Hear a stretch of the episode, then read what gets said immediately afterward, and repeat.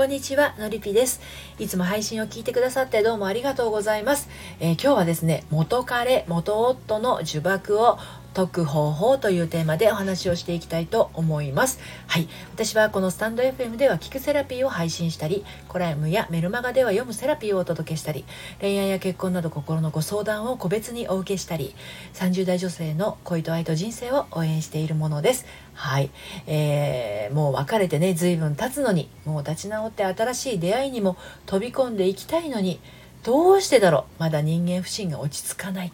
男性不信と言った方がいいのかな？このままじゃ人生の楽しさが半減してしまうかも。ね、えー、今日は元彼元夫の呪縛を解く方法ということでお届けしますが別れて何年も経つのに未だに縛られたままのあなたへのメッセージになります、はい、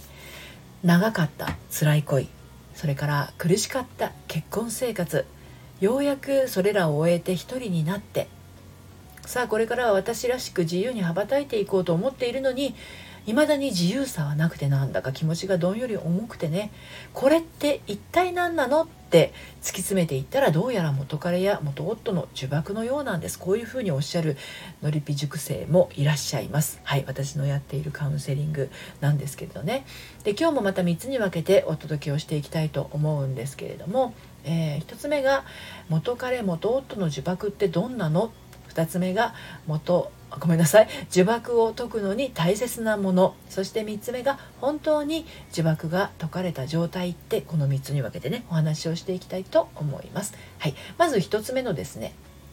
えっと、元彼元夫の呪縛ってどんなの？なんですけれど。あそうそう。こちらはですねあの今日の内容私の公式サイトのコラムでも綴ってますので読んでみたいなという方は概要欄のリンクから読んでみてくださいね。はい、えー、改めまして元彼元夫の呪縛ってどんなの？っていうことを1つ目お伝えしていきますけれど。あの元彼や元夫のことを考えてしまうっていうことだけではなくてあのこれねその結果自分の行動に制限がかかってしまうっていうことなんですよ。うん、これはねあの元旦那さんだけではなくて、えーと、義理のお母さんが影響していることもあります。はい、よくねあのお伺いするのがあの義理のお母さんとの関係性が辛いものだったおかげで旦那さんとの関係まで悪化してしまってそれであの離婚してしまったっていうことありますね。であのその離婚した後にも新しい出会いがあのやってくるには来るんだけれどもちょっとこうトラウマっぽくなってしまってねうん、あのこの新しい出会ったこの人のあのお母さんってどんな人なんだろうみたいなねトラウマトラウマっぽくなってしまう方もいらっしゃいます。で恋愛における元彼の場合もね新しい出会いがあってもまた傷つかないかなってこう必要以上に警戒してしまったりっていうことありませんかね？もうあの違う人なのにね、うんまあ、いずれにしてももう終わった恋愛や結婚であるにもかかわらずその後のあなたの人生に何らかの影響を持ってあなたがあなたらしさを失った状態で生き続けてしまうとしたらもうそれは呪縛かもしれないということなんです。でこの呪縛があると新しい出会いは全てあなた自身がぶち壊してしまうことになるかもしれないんですよ。はい、元彼がぶち壊してる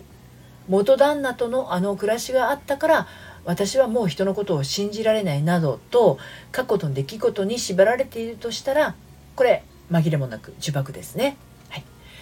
で2つ目の呪縛を解くのに大切なものなんですがこれはあのただ一つですね生まれてしまったあなたの軸を取り戻すことです。はい、元彼と出会う前のあなた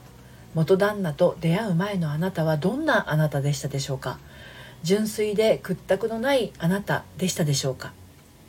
もしそうならその頃の自分の軸を取り戻すのことなんですけれどね。でも一つ気をつけたいことがあります。あなたの中にある何かが元彼やその元旦那さん引き寄せていたっていう可能性についてなんですね。これは元彼や元旦那と出会う前からあなたが携えていたものなのでそこを修復して本来の自分自身の軸を持つ必要があります。で本当の自分って何だろうって思い巡らせた時どんなあなたが浮かぶでしょうか？っていうことなんですね。実はそれが本来のあなたなんです。でその本来のあなたが長い人生の中で生まれてしまったっていうことはもしかするとね生まれてしまった原因は元彼や元旦那にはなくてさらにその前っていうことになります。はい。もしかするとその元彼とか元旦那がそれに気づかせてくれたっていうことかもしれないんですよね。それ以前から埋もれてたよ埋もれてたよっていうことをね。はい。で3つ目の本当に呪縛が解かれた状態ってっていうのがなんですけれども本当に元彼や元旦那の呪縛が解かれた状態っていうのはその人のことを思い出す思い出さないことなんですね。自分で何かを決めたり選んだりする時に過去の辛さがもう浮かんだままとどまるっていうことがなくなるっていうことです。うん、これ仮に元彼や元旦那を思い出すことがあってもそんなこともあったよねと過去の本棚にすぐ返せるっていうような状態ですね。いつまでも文句や悪口を言い続けたりいつまでも相手の現在が気になっているのであればそれはまだちょっと呪縛の中にいるのかもしれないですね。で呪縛っていうのはあなたを決して幸せにはしません。えー、なんでかっていうと憎しみから愛の心は生まれないからなんですね。仮に仮に別の人に対してだとしてもですね呪縛で占められた分新しい愛のスペースが減ってしまうんですこのまま元彼や元旦那に、えー、そのね縛られた人生を選び続けるのも捨てるのもあなた次第です。一歩進むためにその鎖を引きちぎってしまいましょう。自分の手でね。はい。ということで今日は元彼元夫の呪縛を解く方法ということでお届けをしてまいりました。あなたが呪縛にとらわれてしまうのは過去の恋や結婚が完全に終わっていないことを表してし表しています。そこをクリアにしてあげることで